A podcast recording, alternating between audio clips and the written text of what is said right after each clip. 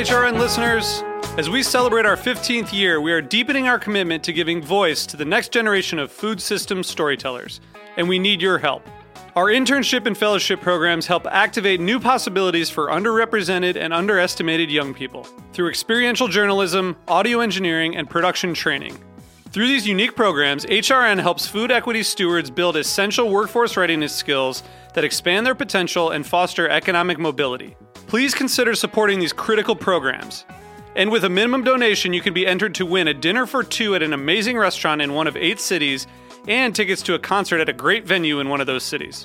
We have incredible partners across the country who have donated, as they also share our passion for helping to educate the next generation of food systems storytellers. Check out heritageradionetwork.org slash 15 to donate and enter to win today. That's heritageradionetwork.org slash 15 to donate and enter to win today. And make sure you donate before March 31st. Thank you.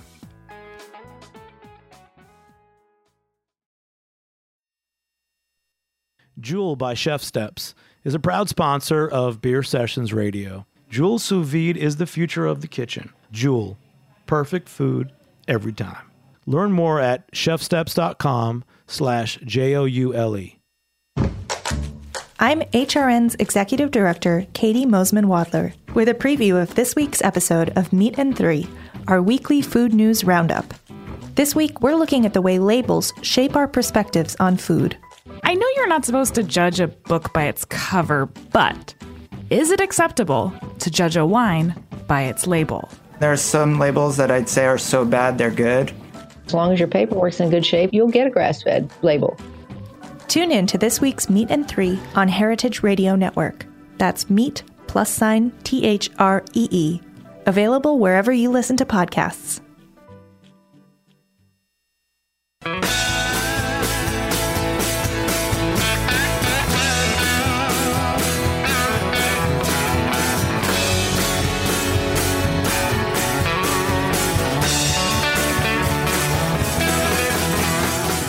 Hey, hey, hey, welcome to Beer Sessions Radio on the Heritage Radio Network. Hey guys, guess what? It's Cider Week, New York City, and this is a special State of the Cider Industry podcast. So we are psyched to be here on November 6th, 2018. Cider Week's come so far.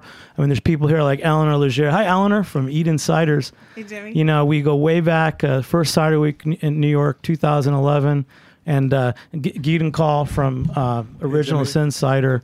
It's great to have so many great connections, and and there's newer friends. Uh, Ron Sansone, you had the Drinking Cider blog. Now you've opened your own cidery, Spoke and Spy in Connecticut. How are you, Ron? Doing good. Good man. And then it was like the newbies, like uh, Kyle uh, Sherrer. We met you when you were making cider at Millstone, and now you've been in the Hudson Valley with Graft for a few years. So this is such a just a little Yep, snapshot of the whole industry. And Jenn Smith from the the New York Cider Association, who's also running the Cider Weeks. How are you, Jenn? I'm very Let's get your voice on. Um, and it's been a very unique uh, show. We've got two Collins, Michelle McGrath. Uh, from the United States Association. Eleanor, tell us about Michelle. I don't really know what her role is and exactly what that association does. Yeah, so the United States Association of Cider Makers started um, as a small group, maybe 35 people out in Portland, Oregon, I don't know, eight, nine years ago.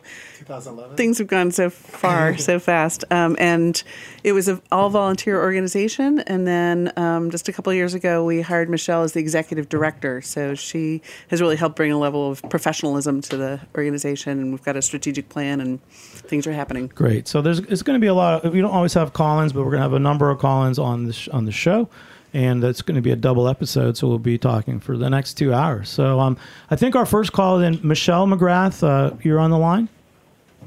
I am here. Great. So um, I'm not as comfortable with the Collins. So give us a little spiel. You know, tell us what what your job is and some of the uh, initiatives you guys have at the U.S. Association.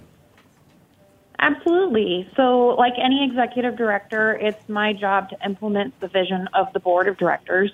And we worked very hard to have a board of directors that accurately reflects the diversity of our cider industry. So, we have small producers, large producers, modern urban producers, um, rural orchard based producers, and they're from all various parts of the country.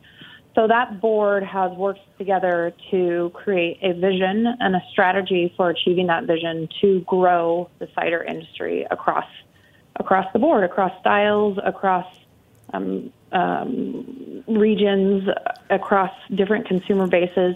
We we want the cider market to continue to grow. And the initiatives that we are implementing in order to achieve that, first and foremost, our number one directive is policy related. So, some of the biggest challenges that the cider industry faces has to do with either labeling regulations or uneven and perhaps some would even say unfair excise taxes that the cider category faces. And that's what really brought the cider makers together in 2013 and 2014 to form an association is that we realized as a growing industry, we needed to consolidate our political power so that we could create some change. So that's something that we're constantly working on and pushing forward. Michelle, the other initiatives, yeah. You know, when uh, we are thinking about this show, and today is election day, I kept writing on my notes, vote for cider. So, in, in a sense, we need to vote for cider, don't we?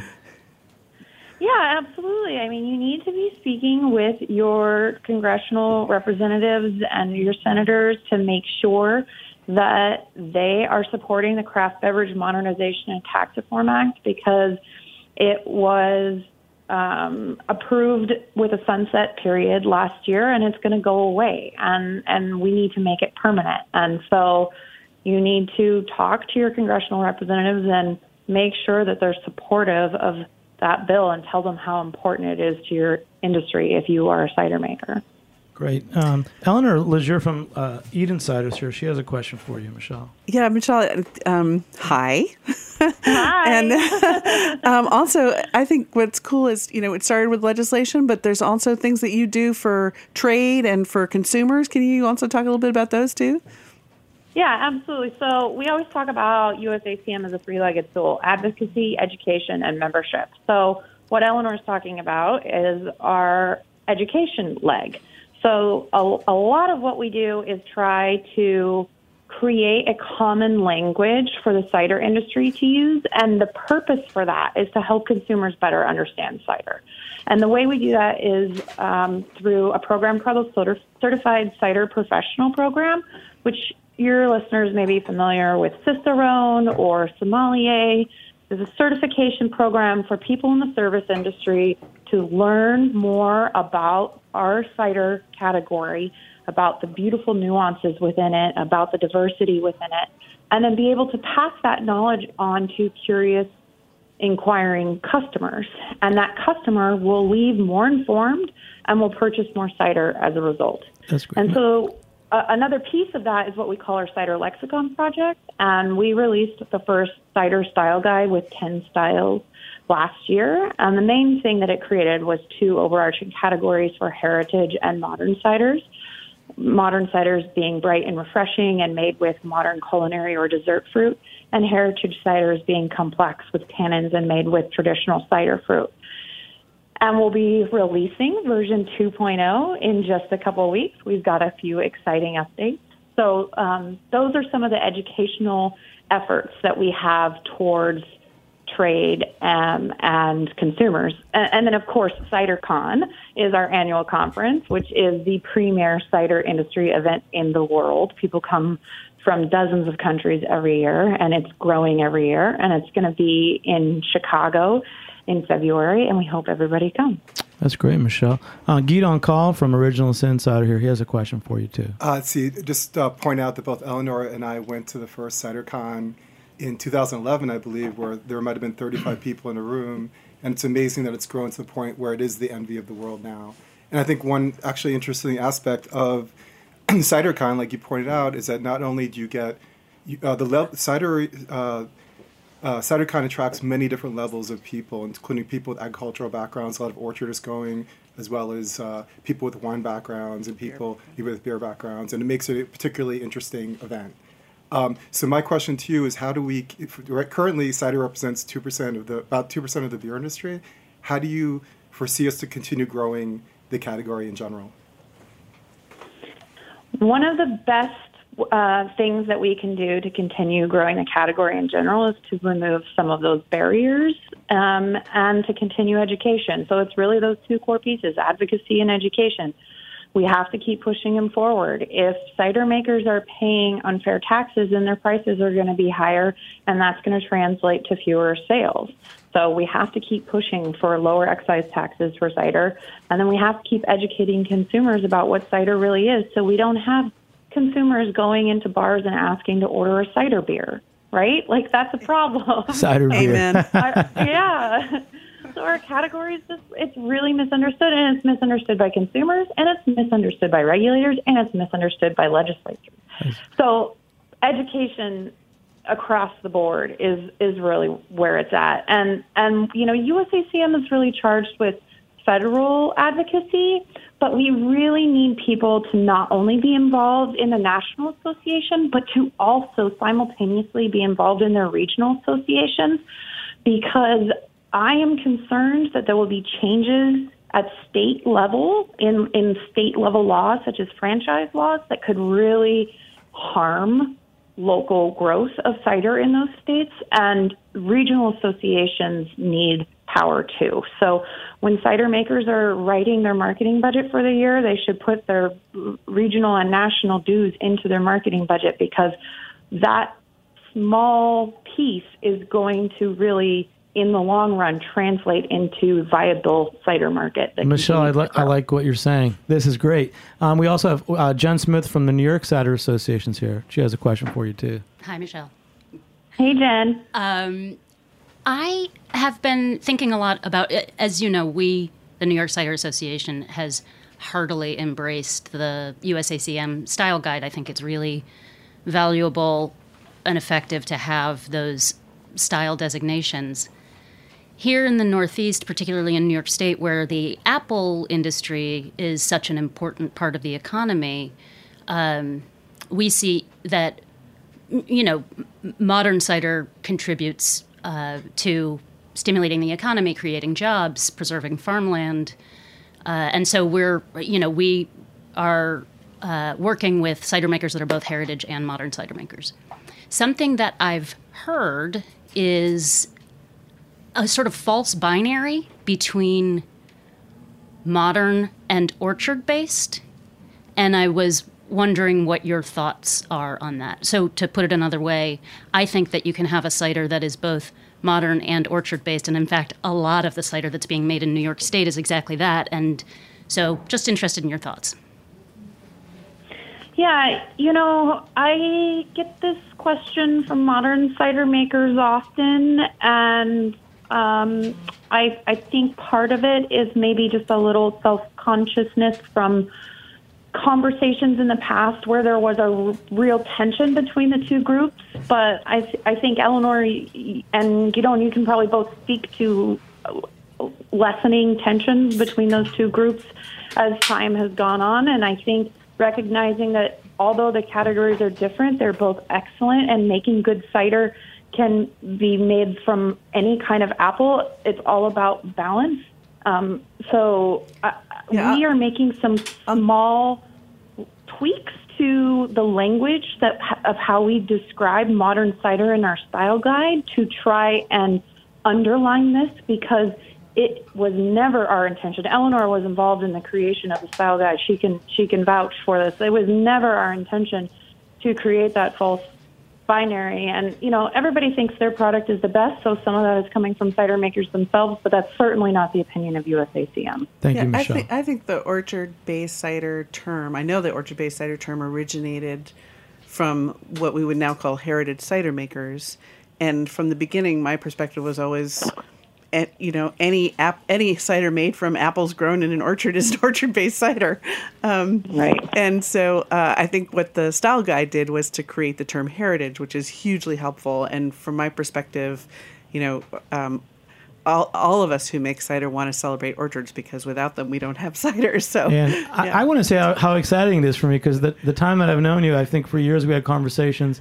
You guys toured around. S- Some of your members were talking about the labels fine cider, yeah, orchard real based cider, fine cider. We, were, we couldn't like get our ourselves out of our way to do it. And Jimmy was like, "Come on, you just need a term." But it's exciting that, that there has been some some definitions. Yeah. Um, on that note, there actually people aren't aware that in 1997 there was a meeting in Atlanta with the intent of, of starting a National Cider Association, and literally for two hours we argued whether the association should be called the Hard Cider Association or the Draft Cider Association. So I think, you know, one thing is important. is more we have in common than than, than not. And I think that's one of the things that, that CiderCon has brought has brought us all together. I, I will say one thing. I, am doing an event on Friday, on Saturday called Cider Feast in New York City, and I got actually got an email and said someone actually wanted to know if I would have would have hard ciders at the event, and I said with hard alcoholic ciders. Um, I just wanted to add also, I, um, one of the things I think is really unique about the United States Association is the um, very conscious effort from the beginning to make it a big, big tent organization. Um, Yeah. And I was in England um, in June, and you know the association there is just the large producers, and the little ones weren't for years were not allowed to be part of it. It's a very different feeling kind of market, and I think it's a real tribute to the people who got our organization going that they from the beginning wanted to make it a big tent. That's great, Michelle. We have one more question for you. Uh, Kyle Sherrer from Graft Cider.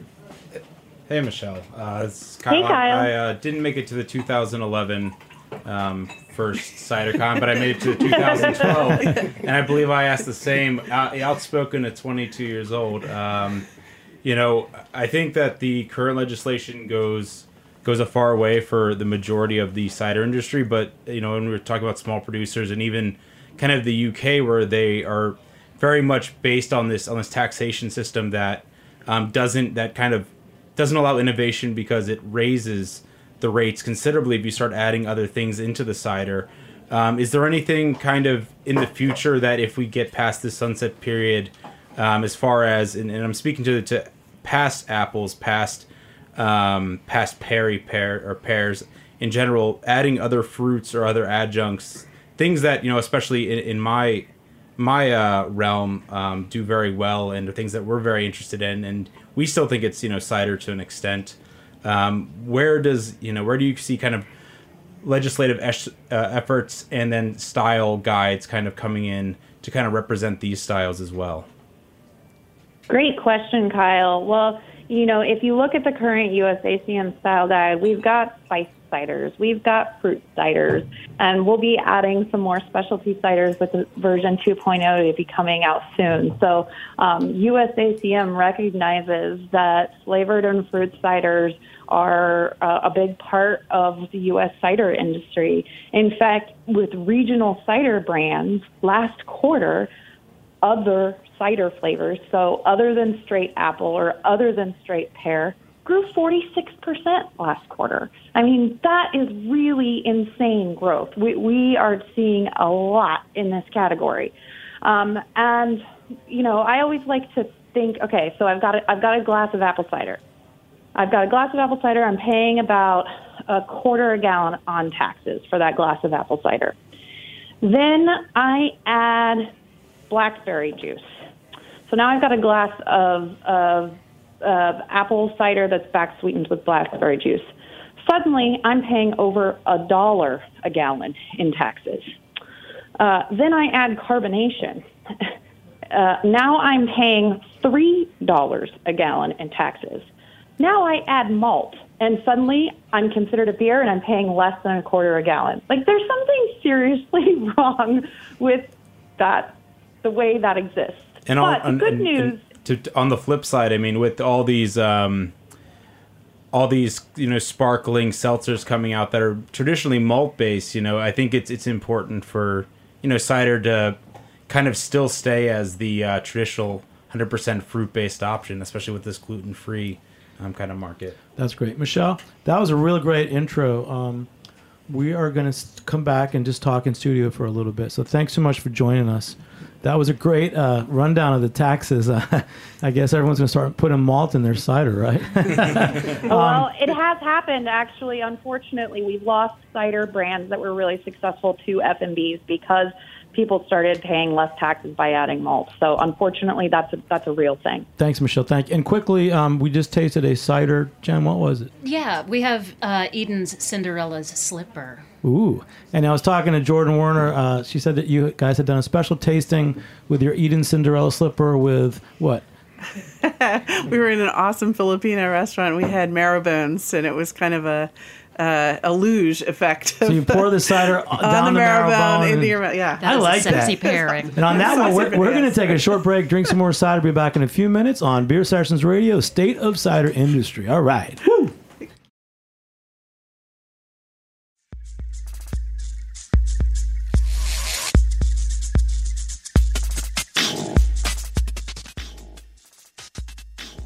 Here on Beer Sessions Radio, we care about what you're drinking, and we want to help you out in the kitchen too. For real. There's one smart kitchen appliance that makes cooking simple the Joule Sous Vide. Joule uses precise temperature control to take the guesswork out of cooking. So, steak, chicken, seafood, pork, roast, eggs, veggies all come out exactly the way you like them. Joule comes with hundreds of step by step recipes and guides for endless inspiration. Bring out your inner chef without any effort. Joule, perfect food every time. To get yours, visit chefsteps.com slash J-O-U-L-E and use our code HRN to get $15 off for a limited time. That's chefsteps.com slash J-O-U-L-E, code HRN.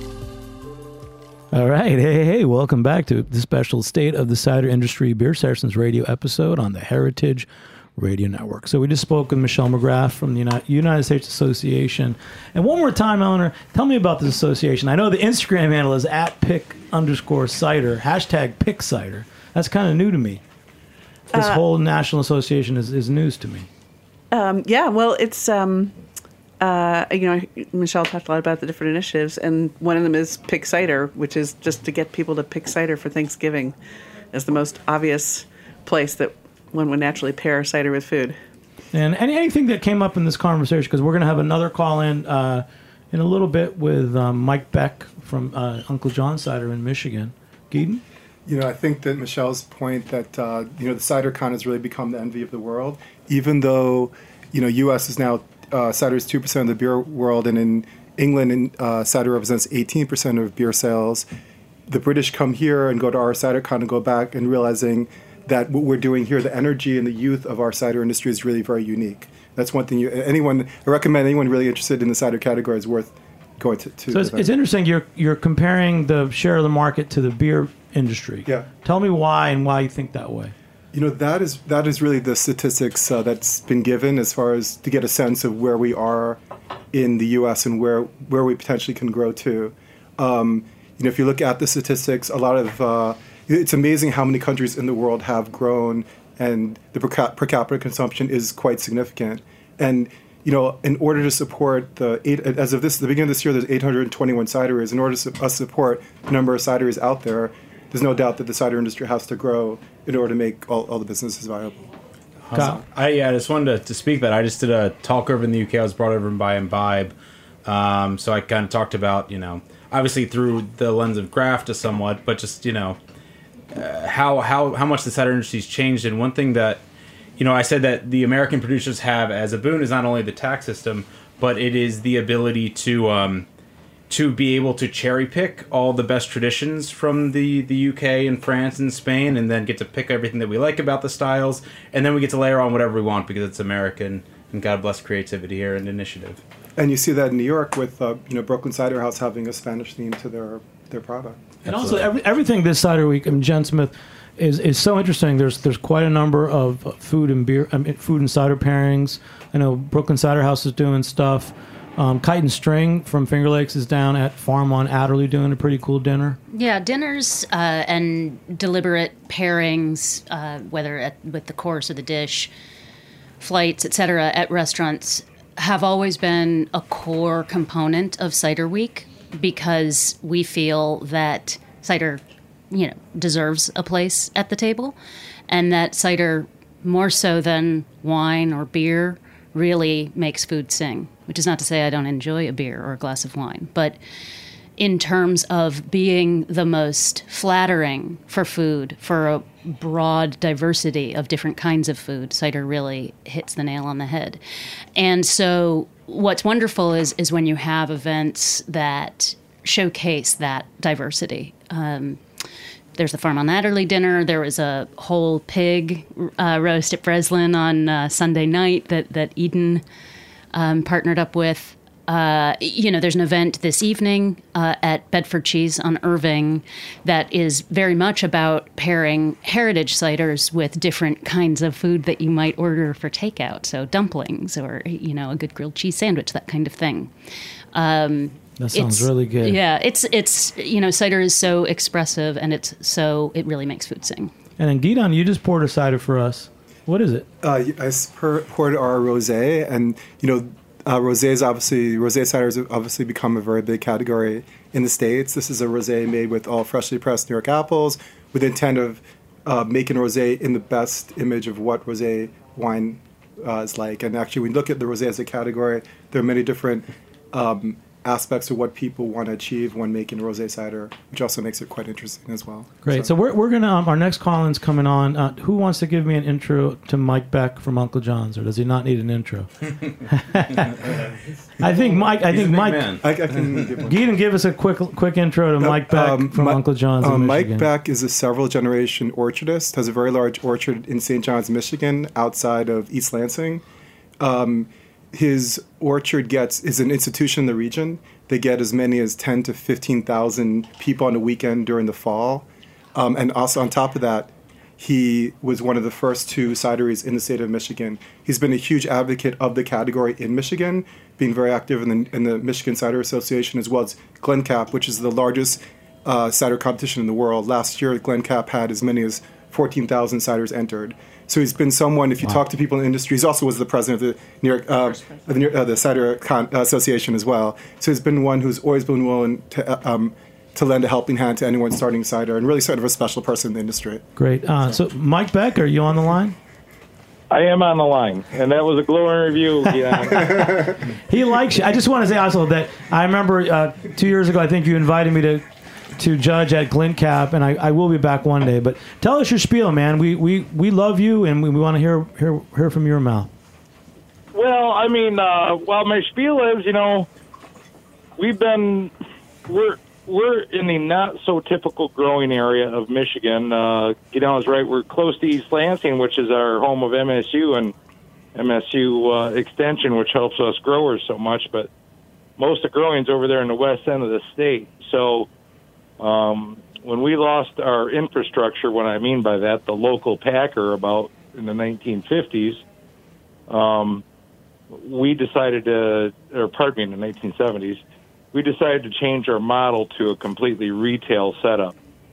And we were doing fresh juice for the longest of times, along with donuts and pick your own this and that, and and other retail things and other just fun things to do on the farm. And I had started to to see these wineries pop up in Michigan, and I thought to myself, what a great opportunity to add to my retail experience. So, in uh, '99, I wrote a grant to the USDA.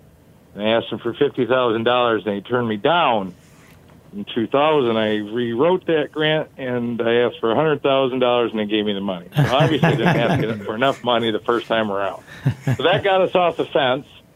And uh, by 2002, I think we got our license, and we've been uh, selling retail ever since. I mean, we've always, you know, when I when I was growing up, we always had a barrel of this and that going every winter. Uh, just something that you did. I mean, you grew the product, you had the barrels, you had the rooms. Uh, do do some at least for yourself. So, so I had some practical knowledge. I started boning up on uh, what was put down on scroll, and uh, and basically I haven't turned back. I uh, I have no preconceived notion of uh, what is the best cider apple or what apple should be used. Um, but uh, we're not bad at blending things here, and we, we learn as we go. Great. Eleanor has a question for you. So, so Mike is someone who's been so, uh, you know, there from the beginning. Um, You know, what do you see as the current trends? You know, how has it changed, and what's what's coming up? Um, trends. Uh, probably uh, pushing the envelope on flavors uh, and and different styles uh, is probably the trends. Um, I've done a little bit of that here, but also package size. I had a very huge, ugly green bottle to start, and I've then since switched to a can, which really changed the game here. And then I've I've always kept some things in a in a big bottle. Uh, that might be a, a bittersweet selection or heirloom or a Perry or something like that. That I've I, I've now kind of given up really hope on that the 750 market is is really there, and I'm downsized to a 500 ml bottle, and maybe that will help push some of these more premium things that that we do. Maybe we call it heritage. I don't know exactly what the terminology we should be using is, but I'm trying to still do the things that we're doing with special fruit and put it into glass bottles and and single serve type. Mike, is it's amazing that at one time people put the best ciders in those large 750 wine style bottles, and somehow cans have taken over, and it seems like people are selling more cider. It's it's absolutely true. Those those 750s can be a little intimidating, especially to the uninitiated. So uh, uh, these smaller packaging formats certainly do help. Great. And uh, Kyle from uh, Graft Cider has a question for you.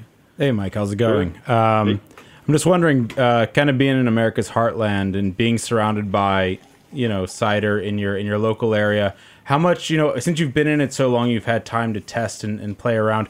How much, you know, do do you guys look to what what you've seen growing up in your area, and how much do you look to Europe for inspiration at, at this point in, in even your small line products? Sure, sure.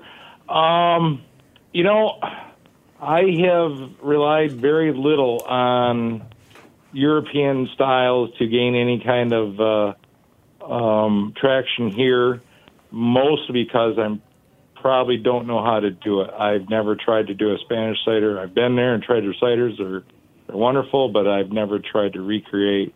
Same with an English cider. I've never even attempted to recreate an English or a French style. Really, I'm uh, I'm kind of a one-trick pony. I'm taking the best fruit I can possibly find and fermenting it and trying to express its. It's it's an old dicky wine thing that's always used, but it's kind. of, I guess it holds true. That's what that's all I'm trying to do here is express the fruit. So, um, and and that's I, I've never tried things like Brettanomyces or anything. Like I'm just not that smart. So You're pretty smart, I, uh, man. Gidon's going to try to outsmart you right now. Uh, no. Uh, actually, uh, so in the beer industry, uh, taproom sales are now 17% supposedly of the craft category. You had mentioned to me that your tasting room has become, um, has been, um, um, the, the sales have grown steadily every year. Can you talk a little bit about your tasting room and specifically and any specific products which seems to be get, gaining traction um, through your tasting room recently? Oh, oh, certainly, yeah. Um, well, yeah, you know, and that's kind of where we started out. We didn't try to sell a cider beyond our our doorstep here for the till 2007 or eight, maybe something like that. And uh, uh, I, I I've never, I've always thought it'd be harder for someone to start making cider and just selling it wholesale. You need that tasting room for one to create, for one to get people to try the product to to, to learn about it, but it also create some buzz.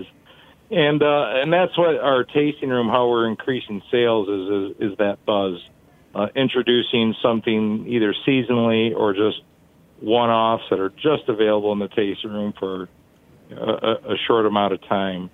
Um, so, uh, and we, we also do spirits here, and those, you know, like I'll do 50 cases of apple brandy a year, make it available in September, and it lasts until maybe Halloween. And uh, it's only available here, and that kind of creates a little bit of a buzz to to keep those numbers up in the tasting room.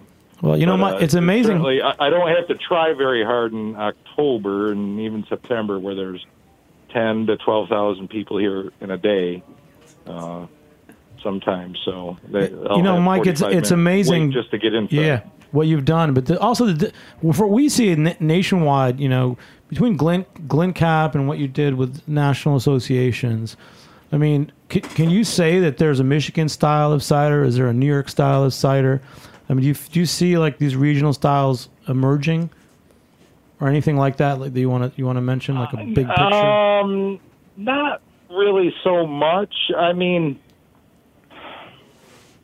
Honestly, I as a as a grower, I I can notice I can see differences in eastern eastern fruit, which includes really the Great Lakes, and western fruit. Uh, people out west can grow so much prettier, bigger apples than anyone that I know in the Great Lakes or out east. Um, however, I think what's inside that apple is far better from eastern cone apples. They're definitely in acid, and they're a, a denser apple. And I guess the one thing I can say that's still happening on the east side of the country is there is still more varieties planted in ground in any kind of commercial size than there is out west. So I can kind of see a, a, a division that might happen from where the fruit, what part of the country the fruit is sourced, and certainly, uh, obviously, varieties take a, a, a big play in that. But that's really, I think, I, I think it's. I don't. I don't know about regional styles yet. I, I, I, like I said, I don't know if I'm smart enough to comment on it. Well, I can attest to the fact that Mike, that you know exactly where the northern all the Northern Spies are grown in Michigan, where the Baldwins are grown, and you have access to all those great apples, which is obviously a huge advantage. I know you've done a lot of uh, plantings recently. Are there any specific varieties that you're most excited about um, looking forward?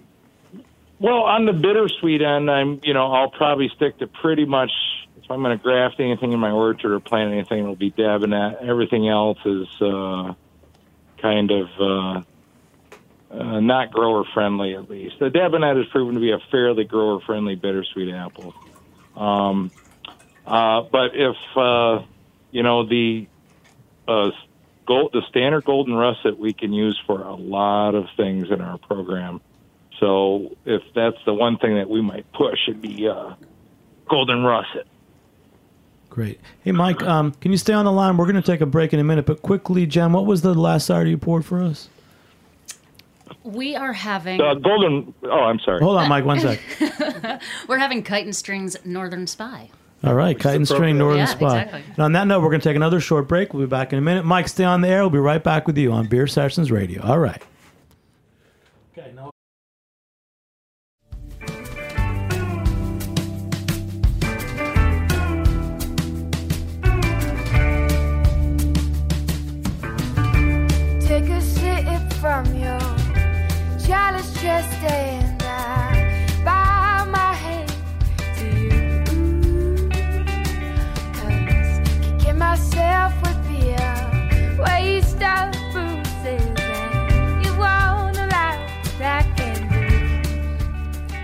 Hey, hey, welcome back to Beer Sessions Radio, a special State of the Cider Industry podcast on Heritage Radio Network. So, Jenn Smith from the New York Cider Association, uh, Cider Week, New York City, Finger Lakes, and all that. How's Cider Week going for you?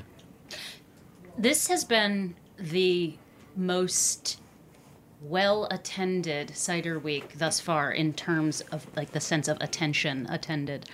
Um, you know, we have been doing a fairly large group event each year as more cider makers get involved with the association and with Cider Week, the event has expanded. We're now doing an event with 32 producers, all of whom are either pioneering northeastern cider makers like Eden and Farnum Hill, or our New York. That's the big, the Lower East Side Cider Fest. Exactly, Lower East Yeah. Cider Fest.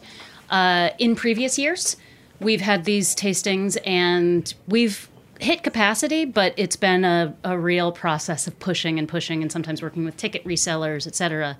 This year, there's been this wonderful sea change we sold the event out completely before I even had a chance to promote it, before I'd sent the first email or made the first social media post saying Cider Week NYC, November 2nd through 11th. It's there's a degree of interest in cider and in New York cider specifically that is really affirming. you know, we've been working Well, on this even the show. time. I mean, just so you know, we got Mike back on. Mike, you're still there, right? Mike Beck's on the phone from uh, Michigan. Oh, he's off. We just had Mike Beck in from Michigan. Michelle McGrath from U Association. So G- Gidon Coll and and Ron got together with me a couple months ago and proposed doing this kind of state of the cider industry show. So it's definitely come a long way in terms of interest. Um, what, what what what made you guys want to do this type of show instead of just usually it's like the producers come on want to talk about their products, but you really wanted to capture this where the cider industry is going. I think we, um, Gidon and I, get together and talk about the cider industry a lot, and uh, you know, we talk about all our peers, and uh, I think it was would be fun to just bring it out and have other people contribute to that because. And quickly, just big thanks. We had here. just had Mike back on from Uncle John's in Michigan. Thank you, Mike, for in. And Ron, You know, um, on. I, I agree with Ron. Like this is a burgeoning industry. We've grown so quickly, so fast. Um, and the issue is now on top of that, there's obviously so many people that have got involved in the category, and the category is inherently a beautiful category on many levels. The one, the, the, the complexity of cider, then you take it even a little deeper, the complexity of apples and the history of apples in our country. And I think that a lot of people getting in the industry are getting in for love of it without necessarily a lot of business background. And people are struggling to find out where they are and, and how to uh, make a successful company. I think that that's a challenge for all of us is how do we continue growing this category and make it a healthy category. And do you guys? I mean, there's different styles. You know, there's progress being made in terms of identifying styles and categories. But do you feel like most people are really open to trying all types of different ciders? Do you feel like it's a really wide open market, Eleanor? Uh, I wish I could say absolutely yes.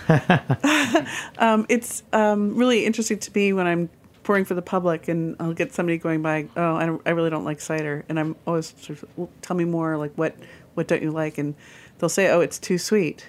And then I'll be like, okay, we'll try. I mean, there are all sorts of dry ciders you could try. Why don't you try some of these? And then I'll get other people who say, oh, you know, I love cider. Let me try that one. And they try a dry one and they're like, ew, that's horrible. so I think, you know, people say cider and they think one thing, and yet it's so diverse. It's as diverse as wine or beer. You know, before the show, I mean, th- there's a lot of parallels to the craft.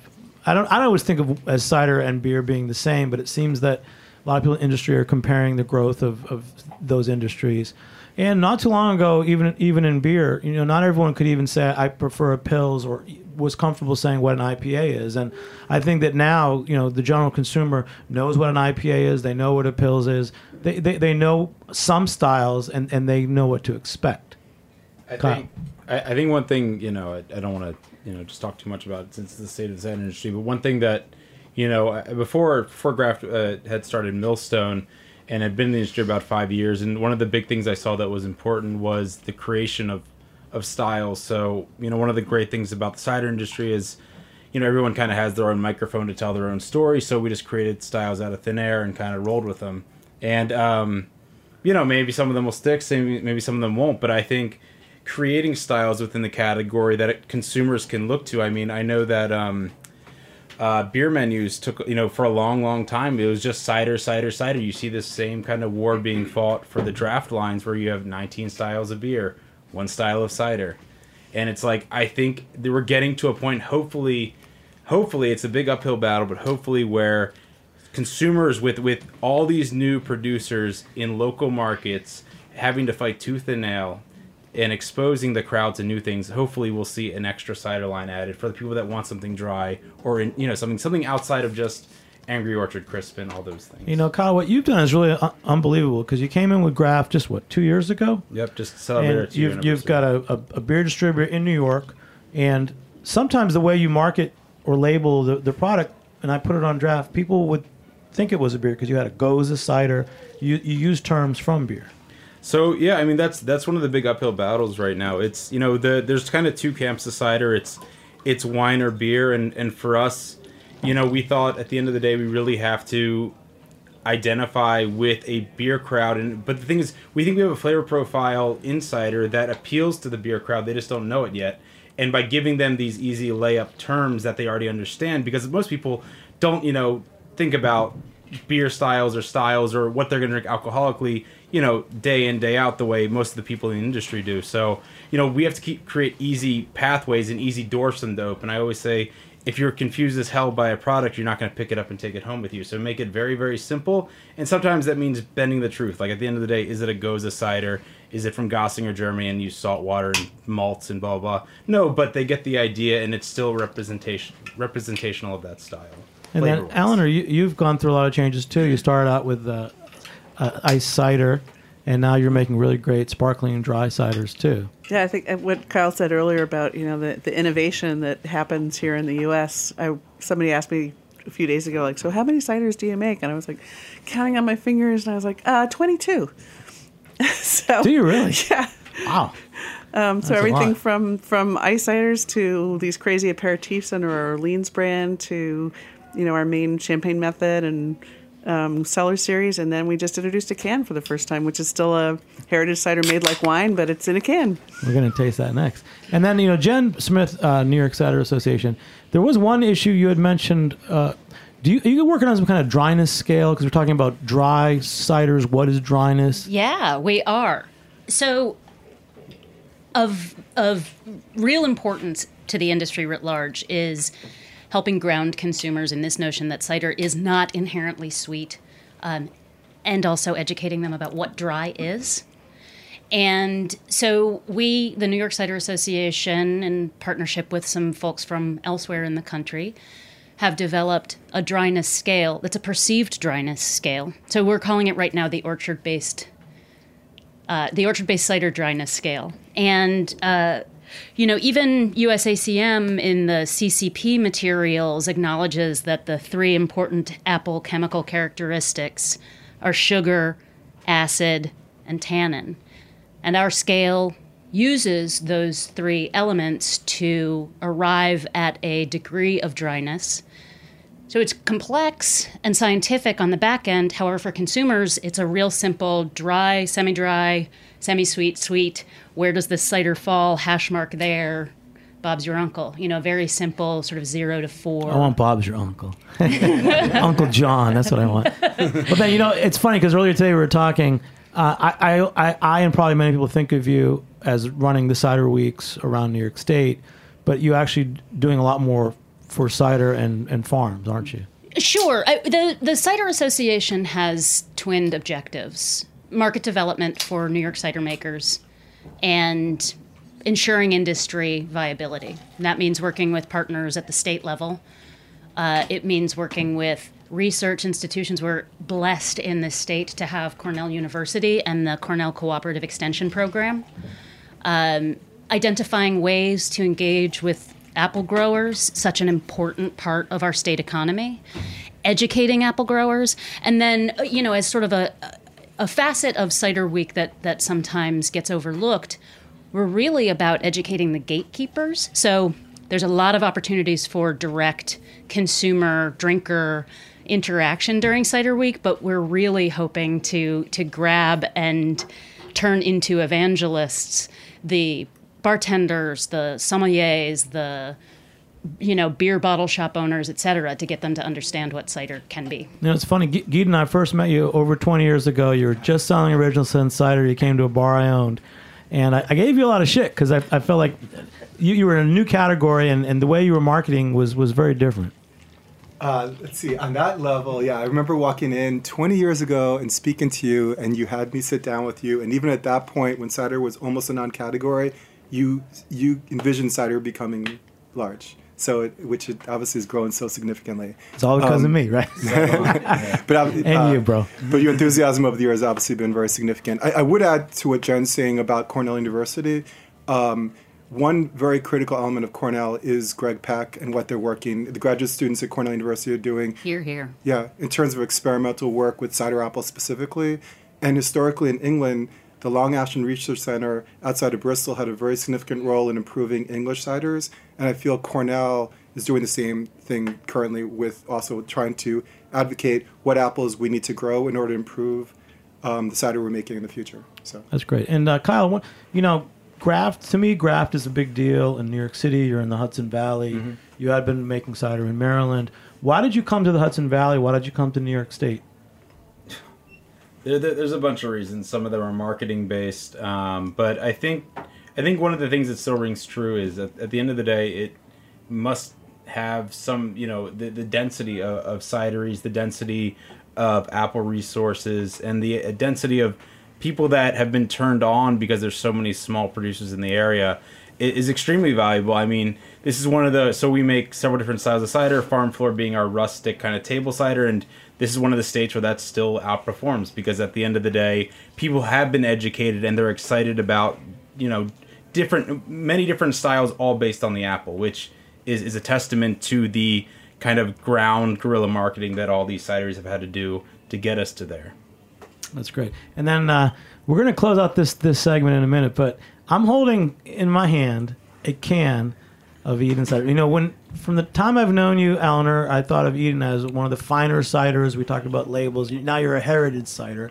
I love what you're doing, and, and to see it in a can, it's, it's pretty exciting, isn't it? Um, it's it's a big leap for us, um, but we wanted to really have that can communicate that it's a different kind of cider than most ciders in cans, and it's one of the few labels where you find the names of the orchards where the apples were grown and the names of the varieties that are in it, and there's nothing in it but apples. You know, one other change not too long ago, s- seven years ago, guys like you and you know Steve Wood at Farnum Hill were just had ciders in the 750 bottles. I think Steve at the time only had one sparkling cider. He was just doing a still cider, but suddenly he had a sparkling cider on draft, and then you came out a few years later with with a draft. What was that jump for you? I mean, it seems obvious now, but Yeah, well, we, um, so we've always been very focused on restaurants because of ice cider. Like nobody would ever taste an ice cider except maybe by the glass on a dessert menu. So that was our main focus. And when we started going into straight ciders, we were listening to our customers saying 750 is tough because no people don't want to buy. It's a risky purchase. One person at the table likes cider, everybody else is having wine, and they don't want to buy a 750. And if we open the bottle, the rest of it's going to go flat. And so, can you please put it in a keg or in a smaller bottle? So that's what we did. Yeah, actually, I want to ask Eleanor a question. um, so, Eleanor recently opened up a tap room outside Burlington. I'd love to hear more about the tap room. I'm actually looking forward to going out there myself. So, you could talk more about your tap room. Um, so uh, we our cidery is up in the Northeast Kingdom of Vermont. We have more cows than people, um, and so it's kind of hard to sell cider to cows. Um, and so They don't have much money we we just yeah they don't have a lot of money either exactly. So we really decided we needed to open a tap room where there were people. they're not rich cows. um, and what we wanted to do is in this tap room is it's a, we're calling it a boutique tap room and cheese bar, um, and we have a really fantastic cheese program that goes along with it because cheese and cider just sh- sh- share so many um, uh, values in terms of you know agricultural based products and and fermentation and flavors and um, and so we also are trying to educate people about the history of cider. So we've got um, you know sp- uh, a European cheese plate with something from Asturias and something from Normandy and something from the West Country of England, um, and then we have a Vermont cheese plate and we have styles of cider that um, accompany those, so they get a sense of the traditions. Wow, this is really cool. This is only our first hour, uh, the state of the cider industry on Beer Sessions Radio. Uh, we're going to take a break. I want to give a big shout out to everyone. Go around the room one more time. S- s- please say your name to, to the audience. Yeah, uh, Kyle uh, from Graft Cider. Ron from Spoke and Spy Cider. Uh, Gidon Coll with Original Sin. Eleanor Leger, Eden Ciders. Jenn Smith, New York Cider Association. Great. Thanks for joining us. Big shout out to our producer, Justin Kennedy, engineer Matt Patterson, intern Dylan. Uh, we'll be back in, very shortly at uh, 5 o'clock for our second segment of uh, the State of the Cider Industry on Beer Sessions Radio. We'll catch you soon. Bye. All right.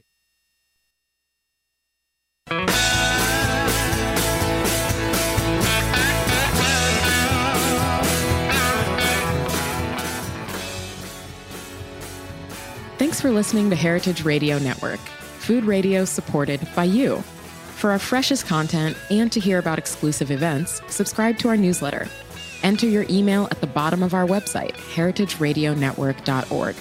Connect with us on Facebook, Instagram, and Twitter at heritage underscore radio. Heritage Radio Network is a nonprofit organization driving conversations to make the world a better, fairer, more delicious place. And we couldn't do it without support from listeners like you. Want to be a part of the food world's most innovative community? Rate the shows you like, tell your friends, and please join our community by becoming a member. Just click on the beating heart at the top right of our homepage. Thanks for listening.